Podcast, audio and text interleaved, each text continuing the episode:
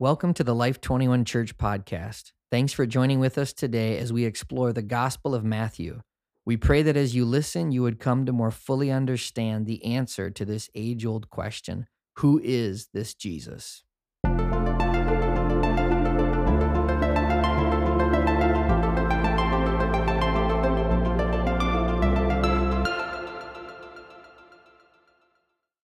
Hello, everyone. Welcome to episode number sixty-four. This is Jesus' wisdom regarding marriage. This Jewish man two thousand years ago, the son of the living God, is a genius. Let's enjoy together verses one through twelve of chapter nineteen as Jesus speaks into something that was so pertinent for his time and maybe even all the more so for the times that we are facing today. Verse one of chapter nineteen. When Jesus had finished saying these things, he left Galilee and went into the region of Judea to the other side of the Jordan. Large crowds followed him, and he healed them there. Before we continue on in the text, I just want to highlight this beautiful picture of large crowds following Jesus in this transition. Sometimes Jesus would heal people along the way, but it seems like with this crowd, he waited until the other side of the Jordan, and then he began healing them there. Today, as we go into this journey talking about male and female, gender and sexuality and marriage, may we be followers of Christ, but also may we be used of God to help lead the society, the culture, the people around us to following Jesus through things into his thoughts, his paradigms, his perspective. For he heals us along the way, yes, but there are times and moments when we fully followed him to the end of something that then he turns and that healing comes. And today, he's inviting us into a healing that can only come when we travel with him into his paradigms and his Father's ways. In verse three, some Pharisees came to Jesus to test him. This was such a common thing, and it just kept coming.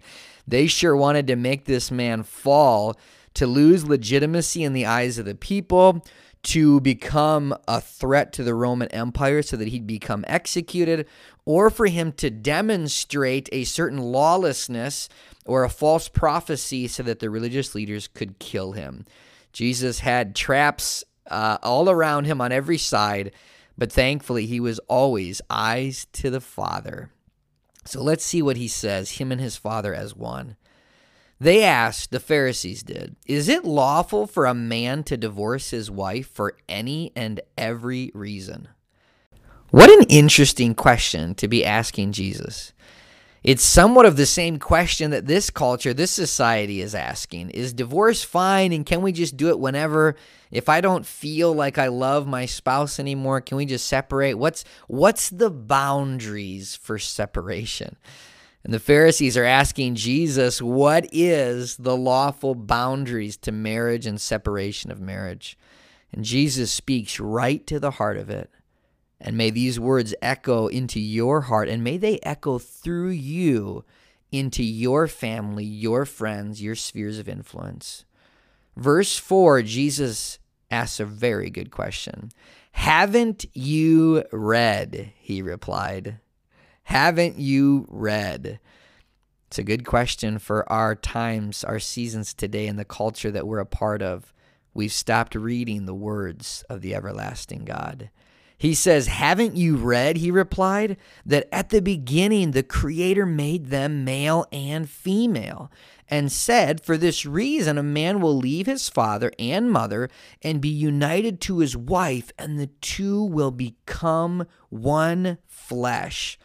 So they are no longer two, but one. Therefore, what God has joined together, let no one separate, separate, or let man not separate. Jesus is drawing from Genesis one twenty-seven, Genesis two twenty-four. He's giving a picture of the Father, the Creator, being very intentional in how he created. The Creator could have made twenty different genders, twenty different sexualities. He could have made just two, male and female, but he could have given there to be like eight males and eight females to start. At the beginning, God wanted everything to begin with only two, and two different parts that represent Him as one whole being. This is so fundamental. Fundamental. This is the very beginning of human existence.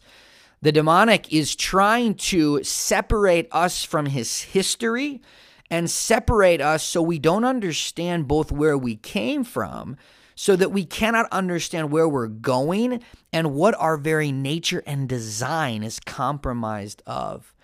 I've had so many conversations with people surrounding this area of gender and sexuality, and when it's stripped of there being one who created, and when it's stripped from there actually being a communication of why God created us that way, it makes total sense that as humans, we're left to have to make things up on our own, discover things on our own, develop our own rules and our own systems of thought process that lead us down into many forms of pain and death.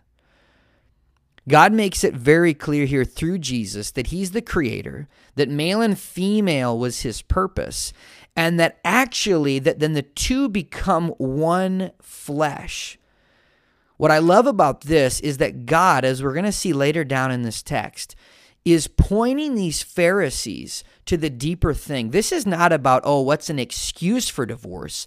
I don't want to talk about divorce right now. I want to talk about original design. What was it supposed to be like? It's only through that that you can appropriately look at the matter of divorce. The Pharisees hear this, but they continue on questioning him in verse seven. Why then, they asked, did Moses command that a man give his wife a certificate of divorce and send her away? Jesus replied, Moses permitted you to divorce your wives because your hearts were hard, but it was not this way from the beginning. I tell you that anyone who divorces his wife, except for marital unfaithfulness, and marries another woman commits adultery. Jesus clarifies the boundaries. Psalm sixteen says, your boundary lines for me have fallen in pleasant places. Indeed, I have a delightful inheritance. That same psalm ends with, in your presence, O God, is fullness of joy, and at your right hand are pleasures forevermore. We live in a society that is so joyless. We have never experienced, at least documented in this nation, the level of depression and anxiety that plagues us. Most of that is based on sexual confusion.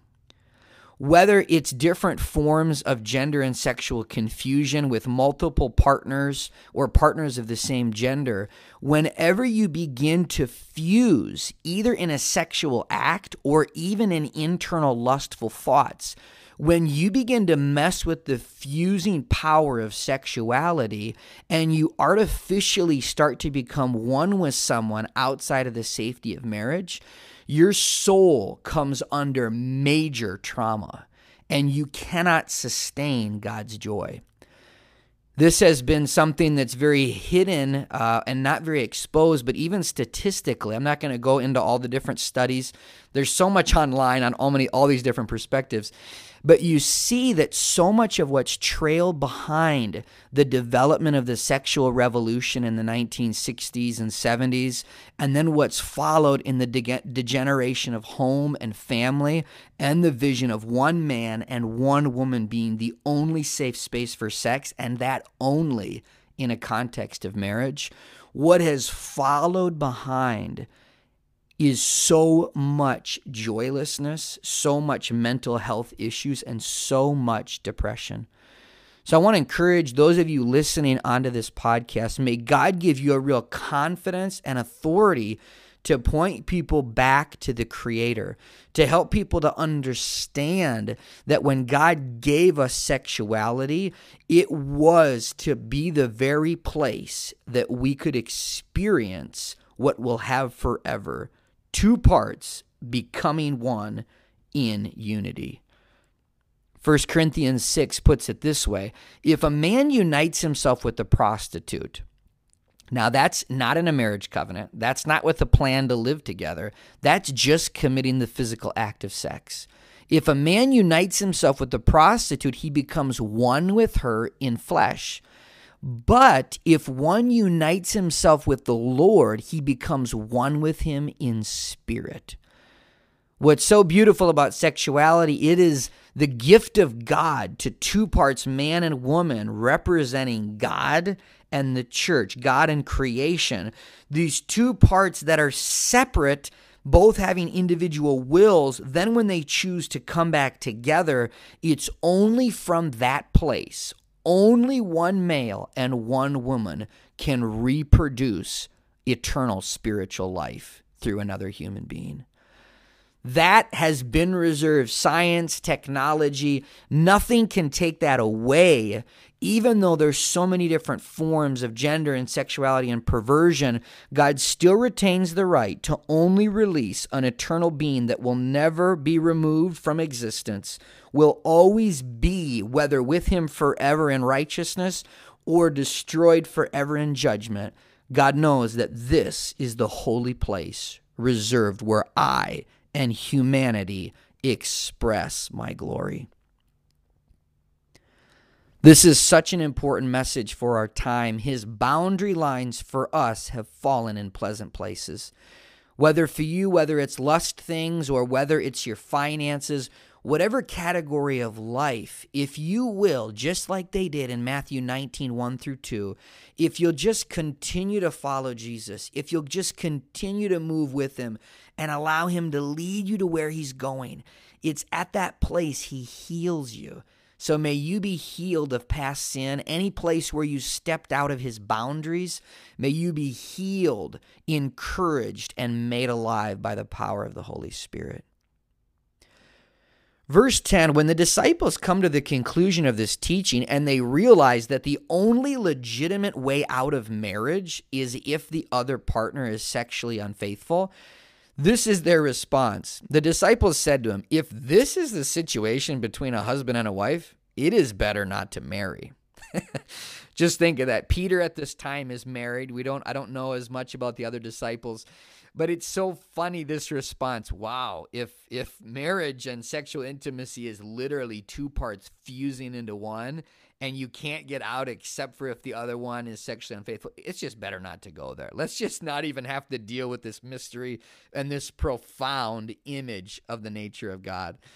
And Jesus replies, verse eleven, "Not everyone can accept this word, but only those to whom it has been given.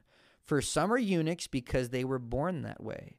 Others were made that way by men, and others have renounced marriage because of the kingdom of heaven. The one who can accept this should accept it." What's so beautiful here is Jesus is not putting the eunuchs above those in marriage, but he's saying that there are some to whom that has been given. There is a particular giftedness, a particular grace that positions you to be able to accept that invitation to be like Jesus. Jesus was not a eunuch at birth. His sexual parts, his sexual capabilities had not been damaged. Two, he was not made a eunuch. As many servants of that time, especially if they were functioning in a palace, they were actually made eunuchs, which was such a horrific uh, event, a horrific circumstance for people. But Jesus is talking about those that renounce marriage, that choose to function like a eunuch because of the kingdom of heaven. This is Jesus's track. He was called to this. He was going to be able to manifest the kingdom of heaven in a special way by not getting married. Here's what that is for us and all, and for all of us listening, and for those that God will have us carry this message to. There are people called to demonstrate a certain wedness or marriage to Christ in this age, that a marriage with another human being would compromise or lessen the fruitfulness and the impact based on how God designed them and what he's called them to in this age. Second, all for the rest of us that are not called as such, our marriage is called primarily and above all to be an image, a prototype, and a preparation, not only for our own hearts, but for all our loved ones around us. It's a preparation for that day where no marriage covenants will exist except for the communal marriage covenant to Jesus, where Jesus is one with us as a community, and we are the bride. I want to encourage us as we conclude, may your hearts not be hard. May we be a people that can help people see the foundations, the boundary lines of heaven's perspective, and may we all get caught up in seeing our hearts and those around us prepared for the day when the one wedding, the one marriage is the only marriage that remains, a marriage that God says he will never leave and he will never issue a divorce to. Thanks for joining with us today. May God continue to reveal to you by his Spirit who indeed is this Jesus.